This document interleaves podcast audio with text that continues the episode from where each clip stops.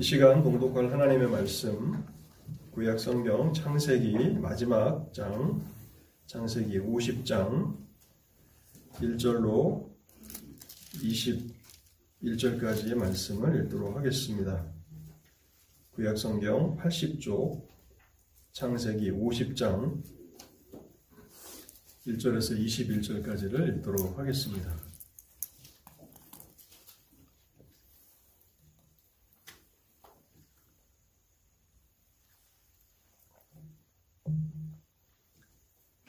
창세기 오십 장 일 절입니다.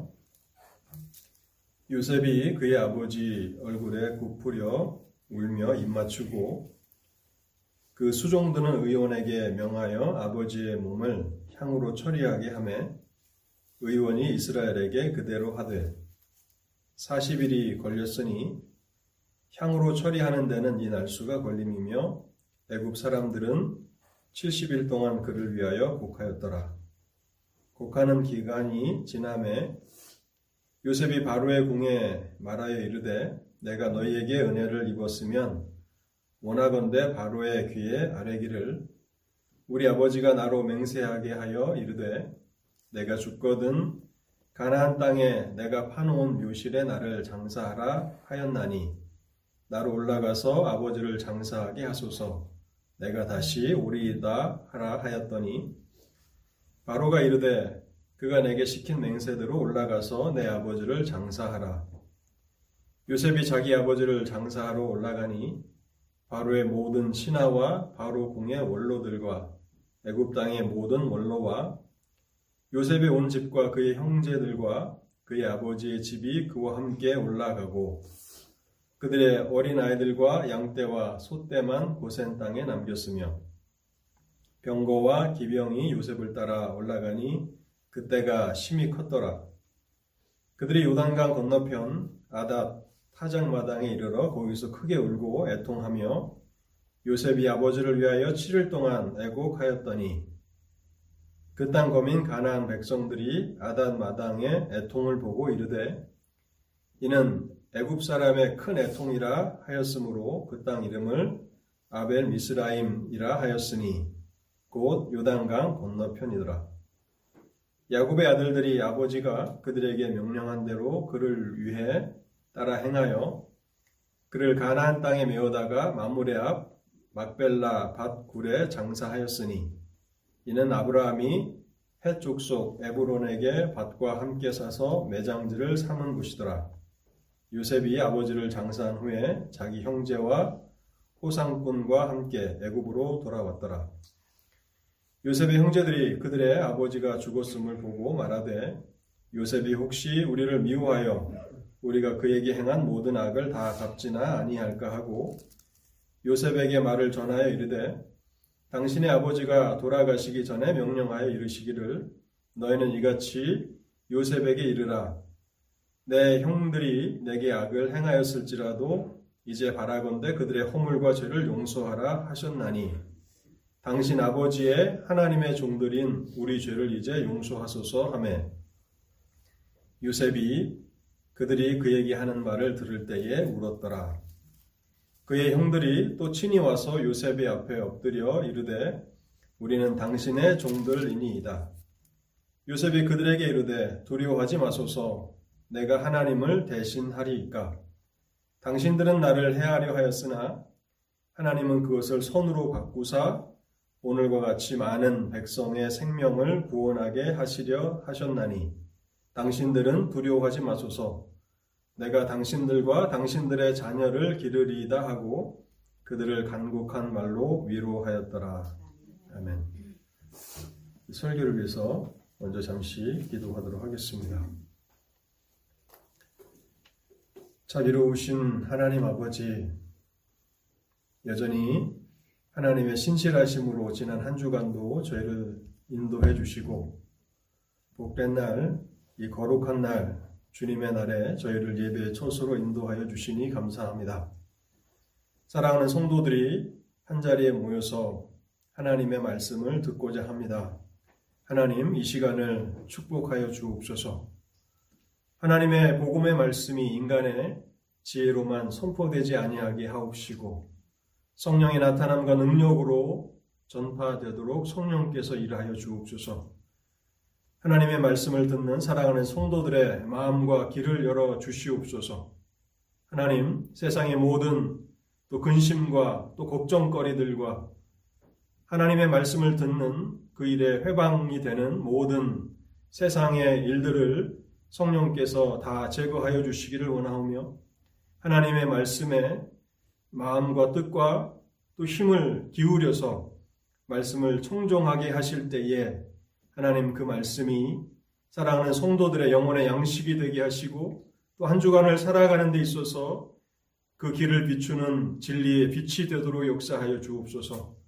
단에선 연약한 종을 또한 불쌍히 여겨 주시옵시고, 성령으로 함께하여 주실 때에 성령께서 사용하시는 도구가 되게 하시고, 하나님께서 기뻐하시는 진리만을 증거하는 입술이 되도록 축복하여 주옵소서.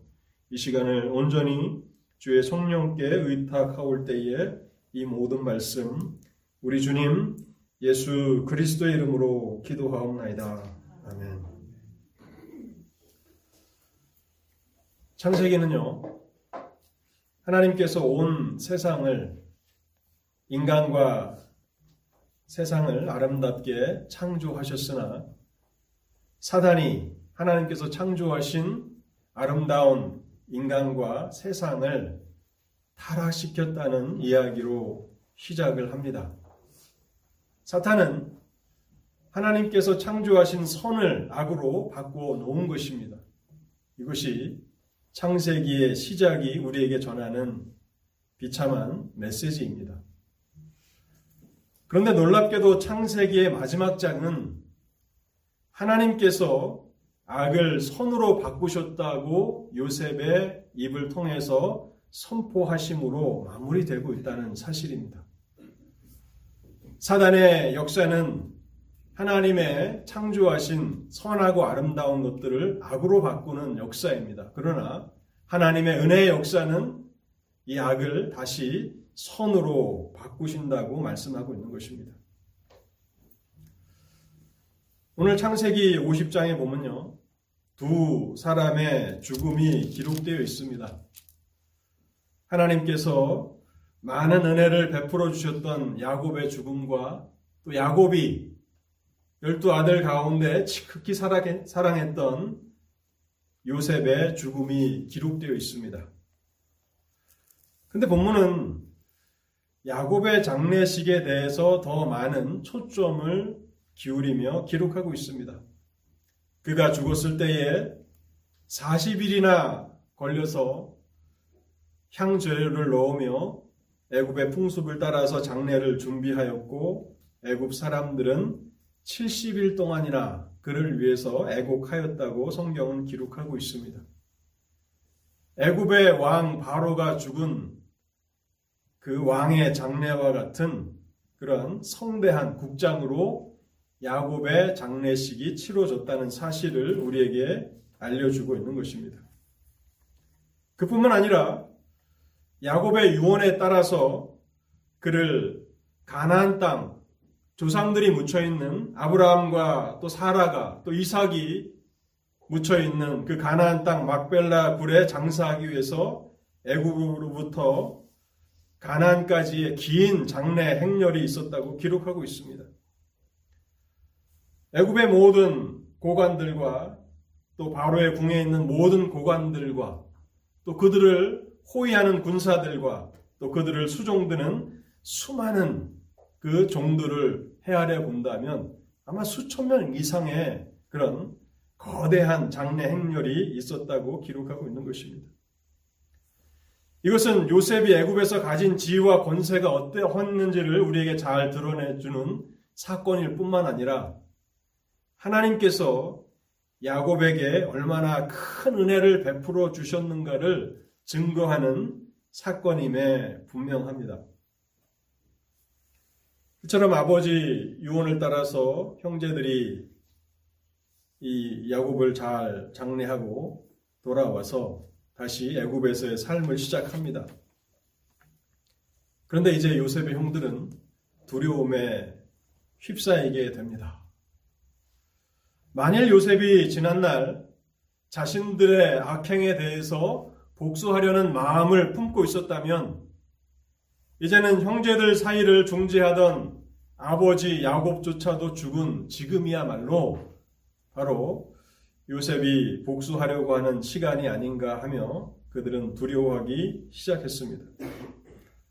본문 십오 절과 십칠 절을 제가 다시 한번 읽어보겠습니다. 요셉의 형제들이 그 아비가 죽었음을 보고 말하되 요셉이 혹시 우리를 미워하여 우리가 그에게 행한 모든 악을 다 갚지나 아니할까 하고 요셉에게 말을 전하여 가로되 당신의 아버지가 돌아가시기 전에 명하여 이르시기를 너희는 이같이 요셉에게 이르라. 내 형들이 내게 악을 행하였을지라도 이제 바라건대 그 허물과 죄를 용서하라 하셨다 하라 하셨나니 당신의 아버지의 하나님의 종들의 죄를 이제 용서하소서 하매. 이 야곱과 그의 가족이 애굽에 온 지 십칠 년이라는 시간이 지났습니다. 거의 이십여 년의 시간이 흐른 것이죠. 애굽에서 요셉이 총리가 되었다는 것을 알고 화해한 이후에 십칠 년이라는 시간이 지났는데 그때까지도 요셉의 형들은 언젠가 요셉이 자신들이 저지른 악행에 대해서 보복할지 모른다는 두려움을 가지고 살고 있었다는 사실입니다. 그 이야기를 들었을 때에 요셉은 눈물을 흘렸다고 기록하고 있습니다. 요셉이 그 말을 들을 때에 울었더라. 여전히 많은 시간이 지났지만 죄책감에 사로잡혀서 두려워하는 형들을 바라보면서 요셉은 울었던 것입니다. 이미 자신은 형들을 용서했는데 그러나 형들은 죄 용서함의 기쁨을 누리지 못하고 두려워하고 또 죄책감에 시달리는 그런 모습을 보면서 안타까움에 눈물을 흘렸던 것입니다. 이 십칠 년 사건, 십칠 년 전 사건을 창세기 사십오 장이 이렇게 기록하고 있는데요. 사십오 장 사 절과 오 절만 제가 한번 읽어보겠습니다. 이제 십칠 년 전에 요셉의 형들과 요셉이 오랜만에 한 이십여 년이 지난 이후에 만난, 애굽에서 만난 그 사건인데요. 요셉이 형들에게 이르되 내게로 가까이 오소서. 그들이 가까이 가니 이르되 나는 당신들의 아우 요셉이니 당신들이 애굽의 판자라. 당신들이 나를 이곳에 팔았으므로 팔았다고 해서 근심하지 마소서, 한탄하지 마소서. 하나님이 생명을 구원하시려고 나를 당신들보다 먼저 보내셨나이다. 근심하지도 말고 한탄하지도 말라. 나는 이미 형들을 다 용서했습니다. 라고 그렇게 말하고 있는 것입니다. 그럼에도 불구하고 요셉의 형들은 오랜 시간 죄책감에 시달리며 그렇게 두려움 가운데 살았다는 것입니다. 우리는 이것을 보면서요. 우리가 하나님 앞에 그런 마음을 가지고 있지는 않는가를 돌아볼 필요가 있습니다. 우리가 하나님의 말씀을 늘 읽고 묵상하고 또 우리가 예배 순서에 보면 그 사제의 기도의 시간이 있고 또 사제의 말씀을 특별히 읽어드리는데요. 하나님께서 우리의 죄를 처리하실 때 우리가 진심으로 우리 죄를 회개하면 하나님께서 우리를 용서하십니다. 그러나 누구나가 다 하나님으로부터 죄 용서함의 기쁨을 누리는 것은 아니라는 사실입니다. 자신이 지었던 죄가 끊임없이 자신을 이렇게 두려움 가운데 사로잡히게 하고 또 죄책감에 시달리며 살아가면서 하나님께서 주시는 죄 용서함의 기쁨을 누리지 못하며 오랜 시간을 그렇게 살아갈 수 있다는 것입니다. 그럴 때마다 그 매주 이렇게 성경에 나와 있는 그 죄 용서함과 관련된 그 말씀들을 읽어드리려고 성경을 묵상하면서 또 그 말씀들을 찾고 있는데요. 그 말씀들을 여러분 잘 마음에 새기시면서 우리가 요셉의 형들과 같은 그런 죄책감과 또 두려움 가운데 살아가고 있지는 않는가 물론 죄를 짓는 것은 두려운 것입니다. 그러나 우리가 진심으로 회개했다면 하나님께서는 그 죄를 용서하신다는 사실을 우리는 분명하게 인식하고 살아가야 합니다.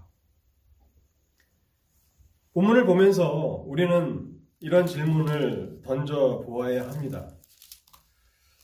요셉은 어떻게 어린 시절 잔인하게 자신을 타국의 노예로 팔아버린 무자비한 형들을 용서할 수 있었을까 하는 것입니다.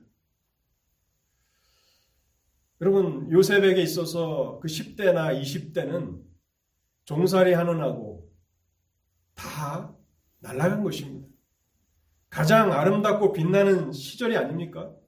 십 대 후반서부터 이십 대가 뭐 여러분들이 뭐 인생을 되돌릴 수 있다면 다 그 시절로 돌아가고 싶은 것이 아마 여러분들 또 저를 포함한 모든 사람들의 마음일 텐데, 그 어린 시절, 그 젊은 시절 아버지의 사랑을 받고 채색 옷을 입고 살았던 그 삶이 한순간에 형들의 그 시기에 의해서 산산조각이 나, 나버린 형제라고 하기에 참 감히 말할 수 없을 것 같은 그 무자비한 형들을 어떻게 요셉은 용서할 수 있었는가 하는 것입니다.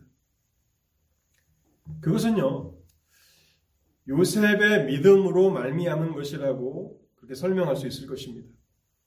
요셉은 하나님의 섭리와 하나님의 선하심을 믿었습니다. 하나님이 온 세상과 인간의 역사를 주관해 나가시는 절대 주권적인 하나님이시라는 사실과 또 하나님이 선하시다라고 하는 사실을 요셉은 믿었다는 것입니다. 고난 가운데서 또 많은 성경학자들이 말하는 것처럼 요셉이 고난의 용광로와 같은 곳에 던져졌는데 그 속에서도 요셉은 하나님의 섭리와 선하심을 믿었다는 것입니다.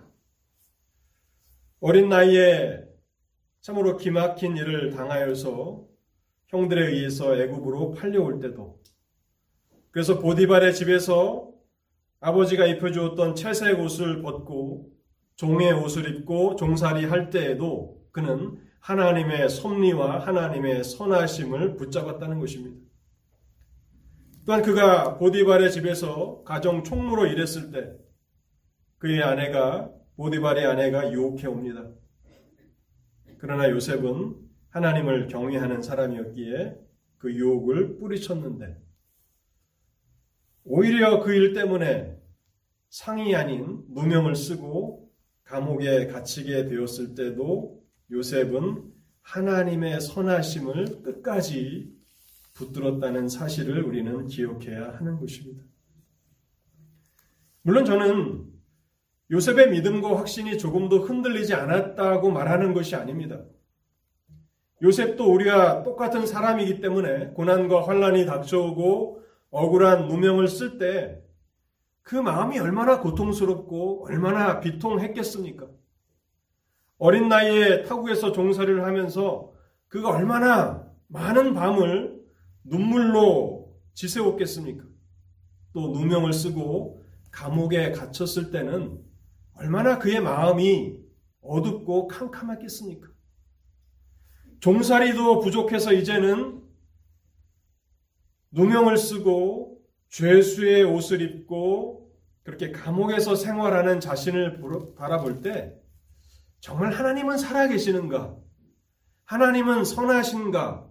정말 그의 믿음이 땅끝, 땅의 기초부터 흔들리는 그러한 일들을 그도 경험했을 것입니다. 절망과 낙심에 빠져서 한동안은 헤어나오지도 못하고 너무 억울하고 비통한 마음에 그저 눈물만 흘리며 그렇게 한동안을 지냈을 것입니다. 근데 우리가 이 창세기를 통해서 발견하게 되는 것은 요셉은 절망과 비통함 가운데 빠져 있었지만 계속 그곳에 머물러 있지는 않았다는 사실입니다. 깊은 절망의 구덩이 속에서도 다시 하나님의 섭리를 믿었고 하나님의 선하심을 붙들고 그 절망의 구덩이에서 헤어나올 수 있었다는 사실입니다. 여러분, 창세기가 아브라함의 삶을 조명하고 또 이삭과 야곱, 또 요셉의 삶을 조명하면서 많은 지면을 할애하지만 창세기는 요셉의 마음에서 일어나는 마음의 변화에 대해서는 잘 기록하고 있지는 않습니다. 그때 요셉이 어떤 마음을 품었을까, 어떠한 심정일까를 우리는 알 수가 없습니다. 그런데 요셉과 같은 의인으로서 무고한 고난을 당했던 욥이 있죠. 이 욥기가 얼마나 우리에게 유익한 책인가 하면, 욥기는 욥의 마음에서 일어나는 그 모든 그 감정들을 상세하게 우리에게 기록해주고 있다는 거예요. 욥이 아마 욥이나 요셉이나 누구의 고난이 더 심했는가라고 생각해 본다면 사실 그 뭐 견주기가 어려울 만큼 둘 다 고난의 그 불구덩이 속에서 그렇게 신음하며 또 고통을 당했던 사람이지 않겠습니까? 욥도 고난 가운데 던져졌을 때 그는 몸부림쳤습니다.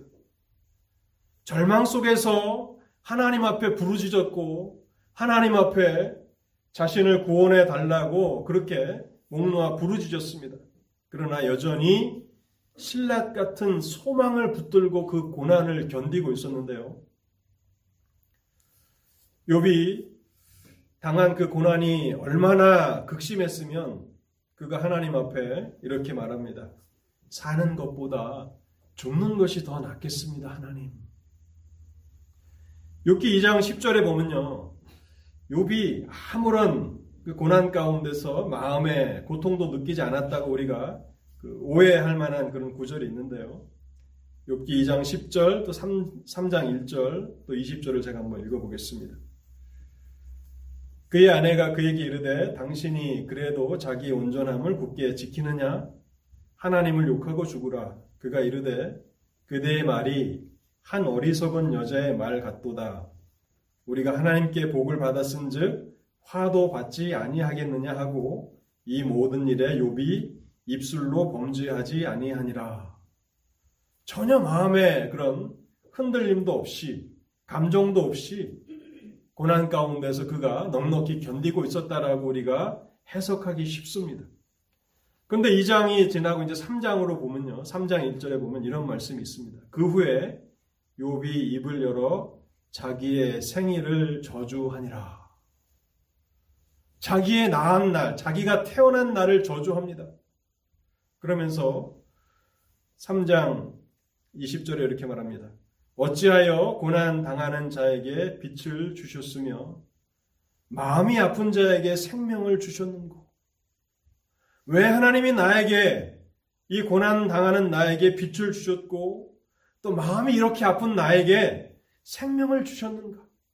하나님, 이 고통 가운데 계속 살아가게 하시기보다는 저를 차라리 데려가셨으면 좋겠습니다. 사는 것보다 죽는 것이 훨씬 더 낫겠습니다라고 하는 그 감정을 토로하고 있는 것입니다.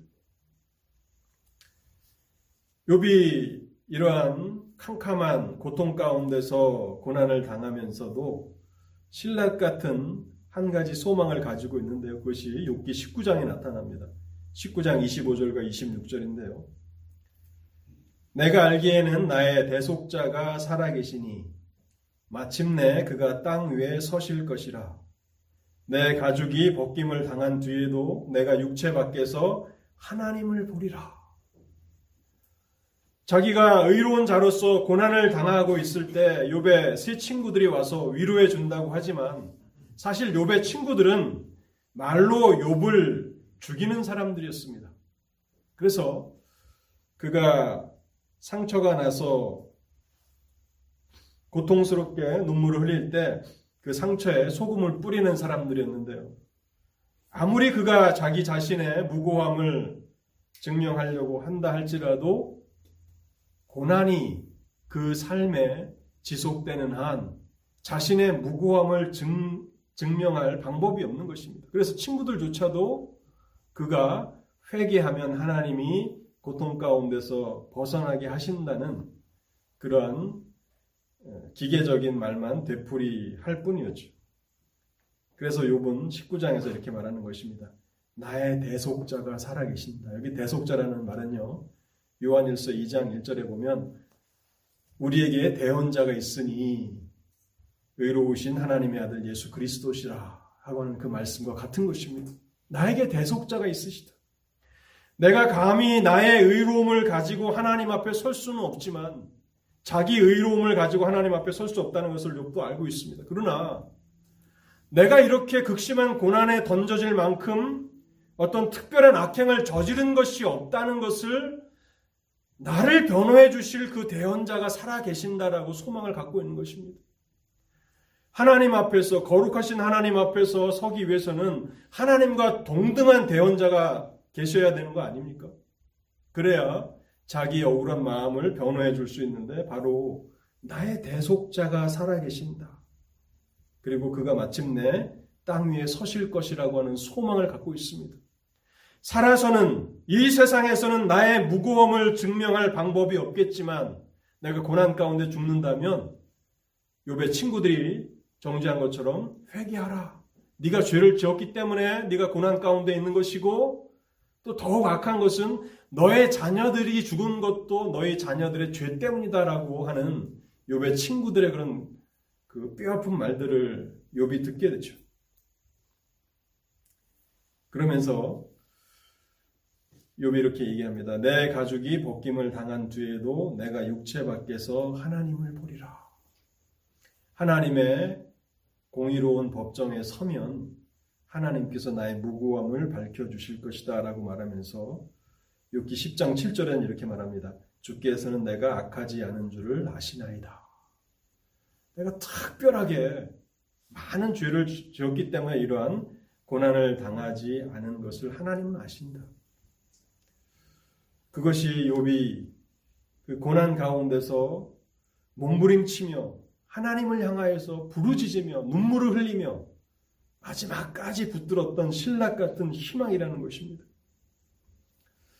여러분, 하나님의 백성들이 고난을 당할 때 하나님의 섭리를 다 이해할 수 없습니다. 욥도 그렇고 또 요셉도 마찬가지입니다. 왜 당장의 고난이 나에게 닥쳐오는지 그것을 이해할 수도 없고 설명할 수도 없습니다. 그저 그것을 그것이 지나가기만을 바랄 뿐인데요. 그런데 성경은 하나님의 백성들은 그때에도 여전히 하나님의 선하심을 붙들어야 한다고 말하고 있는 것입니다. 깊은 한숨과 탄식과 눈물 속에서도 하나님의 선하심을 붙들어야 하고 선하신 하나님이 우리의 무고함을 변호해 주실 것이라고 하는 그 사실을 믿어야 한다는 것입니다. 여러분, 이 믿음이, 요셉의 이 믿음이, 하나님은 선하신 분이시고 하나님은 은혜로 통치하시는 하나님의 섭리를 믿는 이 믿음이 요셉의 마음을 지켜줬던 것입니다. 사람이 고난을 당하면 그 마음에 쓴뿌리가 나기 쉽죠. 그래서 고난을 많이 당한 사람들의 마음은 마음이 굉장히 이렇게 완고해지기가 쉽습니다. 그래서 웬만한 사람에게 정을 주거나 또 사랑을 베푸는 것도 힘들죠. 근데 요, 요셉을 보십시오. 형들의 그 말을 듣고서 그가 눈물을 흘립니다. 어떻게 그 마음이 보존될 수 있었는가? 하나님의 선하심이 그의 마음을 지켜주셨던 것입니다. 요셉은 오십 장 이십 절에서 이렇게 말합니다. 당신들은 나를 해하려 하였으나 하나님은 그것을 선으로 바꾸사라고 말하고 있습니다. 당신들은 나를 해하려 하였으나 하나님은 그것을 선으로 바꾸셨다. 이 말씀은 하나님의 섭리는 의로우시다라고 하는 사실을 그가 믿었다는 것입니다. 하나님은 은혜로 통치하신다는 것입니다. 하나님은 악을 선으로 바꾸시는 분이시다라고 하는 그런 말씀입니다. 인간들은 악하고 또 어리석고 또 많은 실수를 저지르고 또 죄악들을 범합니다. 그러나 결국 하나님의 구원 역사를 방해할 수 없고 오히려 하나님께서는 그런 인간들의 연약함과 악함조차도 하나님의 섭리 안에서 구원의 역사를 이루시는데 사용하신다는 것을 믿었던 것입니다. 그러면 야곱의 인생을 보면 하나님의 섭리가 얼마나 은혜로운 섭리였는가를 알게 됩니다. 야곱은 인생의 위기 가운데서 여러 번 목숨을 건졌는데요. 그때마다 하나님께서 섭리 가운데 야곱의 인생에 개입하십니다. 아버지와 형을 속이고 축복을 가로챈 이후에 형 에서의 그 미움과 또 그 시기가 두려워서 삼촌 라반의 집으로 도망하게 되죠. 그곳에서 야곱은 이십 년 동안 고생하며 일을 합니다. 그런데 삼촌 라반의 간교함 때문에 제대로, 제대로 된 품삯도 받지 못하게 됩니다. 이십 년을 잠도 제대로 자지 못하고 그렇게 일했는데 빈 털터리가 되어서 고향으로 돌아갈 수밖에 없는 가련한 처지가 됩니다. 근데 하나님께서 섭리 가운데 야곱을 도와주시죠. 그래서 삼촌의 집에서 일한 그 대가를 온전히 받게 하십니다. 그래서 야곱은 큰 부자가 되는데요. 그뿐만 아니라 이제 삼촌의 집을 떠나올 때에도 하나님의 섭리가 있었습니다. 삼촌이 너무 두려워서 가족들과 자신의 소유 가축들을 이끌고 몰래 도망쳐 나오게 되는데 이 소식을 듣고 삼 일 만에 삼촌 라반이 사람들을, 사람들을 데리고 그를 추적해 옵니다. 의도는 분명한 것이죠. 야곱을 해치려는 그러한 의도가 분명한 것입니다. 하나님께서 이 라반의 꿈속에 나타나셔서 라반에게 야곱을 해치지 말라고 경고하십니다. 만일 하나님께서 라반의 꿈속에 나타나셔서 야곱을 해치지 말라고 경고하지 않으셨으면 아마 야곱은 라반의 손에 목숨을 잃었을 것입니다. 그리고 난 이후에 야곱은 이제 가나안 땅으로 발을 딛는 순간 형 에서를 만나야 합니다. 이십 년 전 그가 두려워서 삼촌의 집으로 도망했던 그 형 에서를 만나야 하는데 형 에서가 사백 명의 군사를 거느리고 야곱을 만나러 오고 있다는 소식이 그에게 전해집니다. 그는 어떻게 해야 할지를 알지 못하고 두려워서 자신의 짐승들을 두 떼로 나눕니다. 형 에서가 와서 한 떼를 치면 다른 나머지 절반이라도 피하려는 계획을 세워놓죠. 그런데 형이 와서 자신을 죽이면 어떡할 것인가? 거기에 대한 아무 대책이 없습니다. 하나님께서 야곱을 인생의 벼랑 끝으로 몰아가신 것입니다. 이 절대적인 위기 앞에서, 인생의 위기 앞에서 그 누구도 야곱을 도울 수가 없습니다. 그리고 오직 하나님 외에는 아무도 자신을 도울 수 없다는 것을 깨닫고 그날 밤 야곱은 분이엘에서 밤이 새도록 하나님과 씨름하며 기도합니다. 하나님께서 그의 환도뼈를 치시기까지 하나님께서 자신을 축복해 주시기를 간구하고 또 간구합니다. 그래서 결국 하나님께서는 그를 이제 야곱이 아니라 이스라엘이라 부르시며 축복해 주시죠. 그래서 다시 한번 야곱과 에서 가운데 하나님께서 섭리 가운데 개입하십니다. 그래서 에서의 마음에 남아있었던 동생 야곱을 향한 모든 미움과 원망이 사라지게 만드십니다. 창세기 삼십삼 장 삼 절과 사 절을 제가 한번 읽어보겠습니다. 야곱이 그들 앞에 나아가되 몸을 일곱 번 땅에 굽히며 그 형 에서에게 가까이 하니 에서가 달려가서 그를 맞아서 안고 목을 어긋 맡기고 그와 입 맞추고 피차오니라. 하나님이 하신 것입니다. 사백 명의 군사를 데리고 자신을 속이고 장제의 축복을 빼앗은 그 동생에게 복수하려고 했던 에서의 마음에 남아있었던 모든 미움과 원망을 하나님께서 다 제거하신 것입니다. 그래서 극적으로 쌍둥이 형제가 서로 부둥켜 안고 눈물을 흘립니다. 하나님이 개입하지 않으셨다면 야곱은 가나안에 발을 들이는 순간 에서의 칼에 죽임을 당했을 것입니다.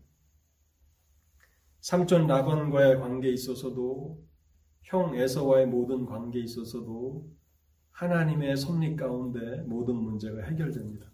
여러분 이때, 이때가 바로 그 요셉의 어린 시절이라는 것을 우리는 기억해야 합니다.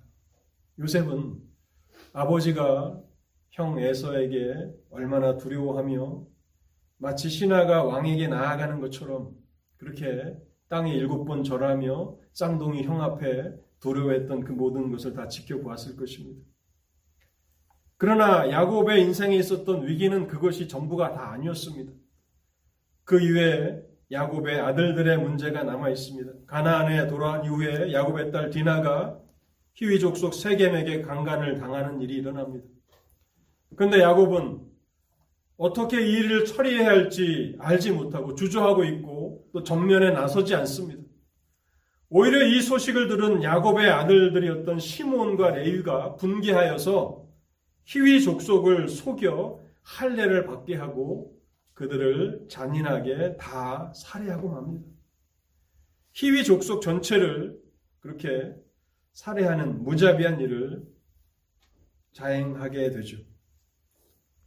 여러분 당시 사회적인 풍속은 어땠나 하면 죽음은 죽음으로써 갚아야 한다는 것이 그 당시 가나안 사회의 풍속이었습니다.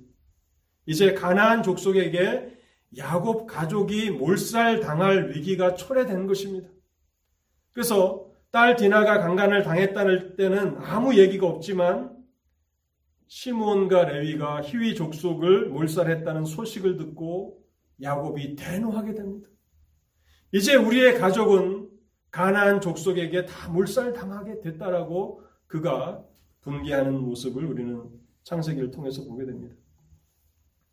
근데 여러분 이 위기가 어떻게 넘어갑니까? 하나님께서 은혜로운 섭리 가운데 또 야곱의 인생에 개입하십니다. 가나안 족속에게 하나님께서 역사하시는데요. 창세기 삼십오 장 오 절입니다. 그들이 발행하였으나 야곱의 가족이 이제 그 지역을 출발했다는 것입니다. 하나님이 그 사면 고을들로 크게 두려워하게 하신 거로 야곱의 아들들을 추격하는 자가 없었더라. 죽음은 죽음으로써 갚아야 하는 그 사회적인 그 풍속에도 불구하고 하나님이 주변의 모든 가나안 족속들을 크게 두려워하게 하신 것입니다. 그래서 감히 야곱의 가족을 추격하는 자가 한 사람도 없었다는 것이죠. 야곱 가족 공동체 안에 수많은 비열한 죄악들이 일어났지만 그럼에도 불구하고 그것이 하나님의 구원 역사를 회방하지 못했습니다. 또한 많은 실수들과 많은 어리석음들이 있었지만 하나님의 약속과 축복이 축복을 무효화시킬 수도 없었다는 것입니다. 하나님께서 아브라함에게 주신 그 축복과 또 그 축복이 이삭에게로 또 그 약속이 야곱에게로 이렇게 물려지는 데 있어서 이들의 비열한 죄악들이 그 축복을 무효화시키지 못했다고 창세기는 우리에게 보여주는 것입니다. 이 모든 것을 삶으로 경험했고 또 그것을 친히 목도했던 요셉은 하나님의 은혜로운 섭리를 믿었던 것입니다. 하나님께서 악을 선으로 바꾸시는 은혜로운 섭리자이심을 믿었던 것이죠. 여러분 그렇다고 해서 하나님의 백성들이 죄를 저지르며 아무렇게 살아도 상관이 없다. 그런 말씀은 아닙니다. 결코 그런 의미는 아닌데요. 야곱의 아들들 가운데 그 장자는 루벤이지 않습니까? 그리고 둘째는 시므온이고 셋째는 레위입니다. 그런데 첫째와 둘째와 셋째 아들이 장제의 축복을 잃어버리게 되는데 창세기 사십구 장에 보면 그 내용이 잘 나타나 있습니다. 루벤, 야곱의 장자였던 루벤은 아버지의 첩이었던 비라와 동침하면서 아버지의 침상에 오른 죄로 장자의 자격을 박탈당합니다. 사십구 장 사 절을 제가 읽어보겠습니다. 물에 삼 절부터 읽어보겠습니다. 루벤아 너는 내 장자요 내 능력이요 내 기력의 시작이라. 위풍이 월등하고 권능이 탁월하다마는 물의 끓음 같았은즉 너는 탁월하지 못하리니 내가 아버지 침상에 올라 더럽혔음이로다. 그가 내 침상에 올랐도다. 장자이지만 장자의 축복을 잃어버립니다. 또 시몬과 레이는 어떻습니까? 오 절부터 읽어보겠습니다. 시몬과 레이는 형제요 그들의 칼은 폭력의 도구로다.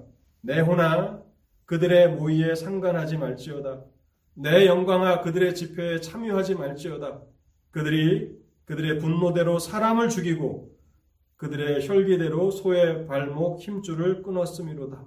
그 노여움이 혹독하니 저주를 받을 것이라. 분기가 맹렬하니 저주를 받을 것이라. 내가 그들을 야곱 중에서 나누며 이스라엘 중에서 흩으리로다. 아버지 야곱이 죽으면서 남기는 유언입니다. 유언이자 또 하나님의 말씀입니다. 그래서 결국 실제적인 장자권은 누가 갖게 됩니까? 넷째인 유다와 요셉이 나누어 가지게 됩니다. 그래서 유다 지파에서 메시아 그리스도가 나오시며 또 요셉은 두 사람 몫을 받게 됩니다. 그래서 요셉 지파는 에브라임과 므낫세, 요셉의 두 아들 에브라임과 므낫세가 이 두 지파를 형성해서 요셉 지파는 둘이 되는 것이죠.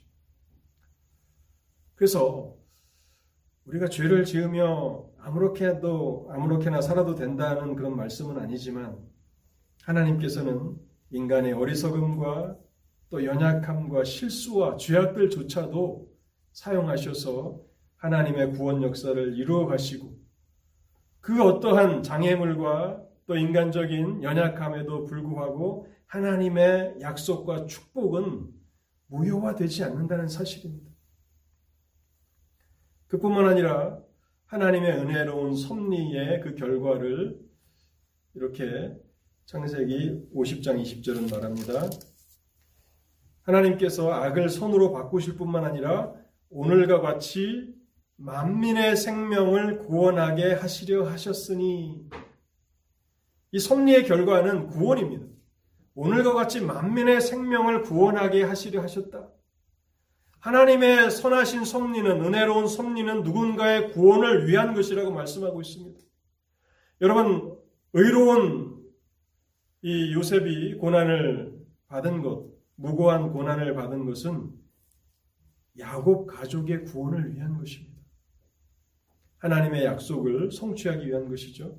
그러나 요셉의 그 무고한 고난이 야곱 가족의 구원만을 위한 것이 아니고 애굽 땅에 칠 년 기근이 들었을 때에 수많은 애굽 사람들의 생명을 살리는 일에 쓰였음을 창세기는 밝힙니다.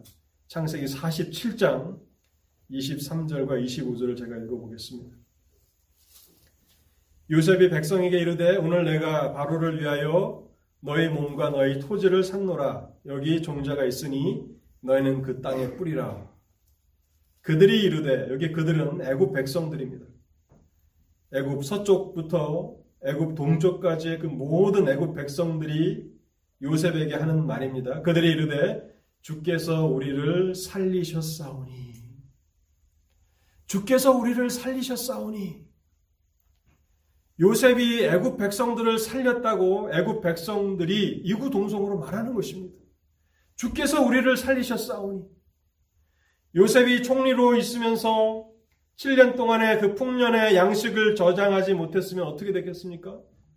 애굽 모든 사람들이 다 굶어 죽은 것입니다. 그것을 애굽 백성들도 알고 이제 기근에 자기네 모든 재산과 돈과 또 토지까지 다 팔고서 양식을 얻어 먹으면서도 감사합니다. 주께서 우리를 살리셨사오니. 여러분, 의인의 고난이 하나님의 섭리 안에서 누군가의 구원을 위해서 일한다라고 하는 사실을 알고 있는 것입니다. 요셉은 그것을 믿은 것입니다. 내가 의로운 고난을 당하지 않았다면 아버지의 집이 구원을 얻지 못했고 또 애굽 전역에 있는 백성들이 구원을 얻지 못했다라고 하는 사실을 알기 때문에 하나님의 선하심과 하나님의 은혜로운 섭리를 그가 믿었기 때문에 그는 끝까지 마음을 지키며 믿음을 지킬 수 있었고 그 마음에 쓴뿌리가 나지 않게 되었다는 것입니다. 우리는 본문을 보면서 의로우신 하나님의 아들 예수 그리스도의 고난과 죽으심을 생각해 보아야 합니다. 하나님의 아들 예수 그리스도의 그 고난과 죽으심이 그를 믿는 많은 사람들을 영원한 멸망에서 구원하신다라고 하는 그 메시지를 또한 우리는 보게 됩니다. 요셉은 바로 그러한 측면에서 예수 그리스도를 예표하는 인물입니다. 하나님의 아들 예수 그리스도께서 의로우신 자로서 거룩하신 자로서 고난과 또 십자가의 죽으심을 당하셨기 때문에 많은 사람이 영원한 멸망에서 구원을 받을 수 있는 것입니다. 결론의 말씀을 드리겠습니다. 하나님의 백성들은 고난과 환난 가운데서도 하나님의 선하심과 하나님의 은혜로운 섭리를 믿어야 합니다. 그것이 마지막까지 인생의 마지막까지 믿음을 지킬 수 있는 비결입니다. 여러분들이 현재 고난을 당하고 있고 또 남에게 설명할 수 없는, 남에게 이야기할 수 없는 그런 혼란 가운데 있으십니까? 여러분, 그때에도 하나님의 선하심과 은혜로운 섭리를 믿으십시오. 이 세상에서는 그 설명을 다 우리가 얻을 수 없을 수 있습니다. 왜 우리가 그런 고난을 당하고 왜 그런 환난이 나에게 찾아왔는지 우리가 이해할 수 없고 설명할 수 없을, 없을 때가 참 많이 있습니다. 그러나 여러분, 욥이 가졌던 그 소망을 여러분들도 가지며 끝까지 하나님의 선하심을 믿으십시오. 지금은 우리가 설명할 수 없고 지금은 이해할 수 없는 그것을 우리가 이 육체를 벗고 하나님 앞에 서는 그 순간에, 하나님을 보는 순간에 우리는 그것에 대한 설명을 듣고 만족하게 될 것입니다. 그리고 하나님의 백성들이 이 땅에서 고난을 당하고 환난을 당하는데 그것은 결코 헛되지 않습니다. 하나님의 은혜로운 섭리 안에서 그것은 하나님의 영광을 위한 일이 될 수 있고 또 우리의 유익을 위한 일이 될 수 있고 또 누군가의 구원을 이루는 일이 됨을 우리는 확신하며 이 세상에서 고난받을 때 여전히 하나님의 선하심을 믿어야 합니다. 하나님께서 이와 같은 믿음을 저와 여러분 모두에게 주시기를 바랍니다. 같이 기도하시겠습니다.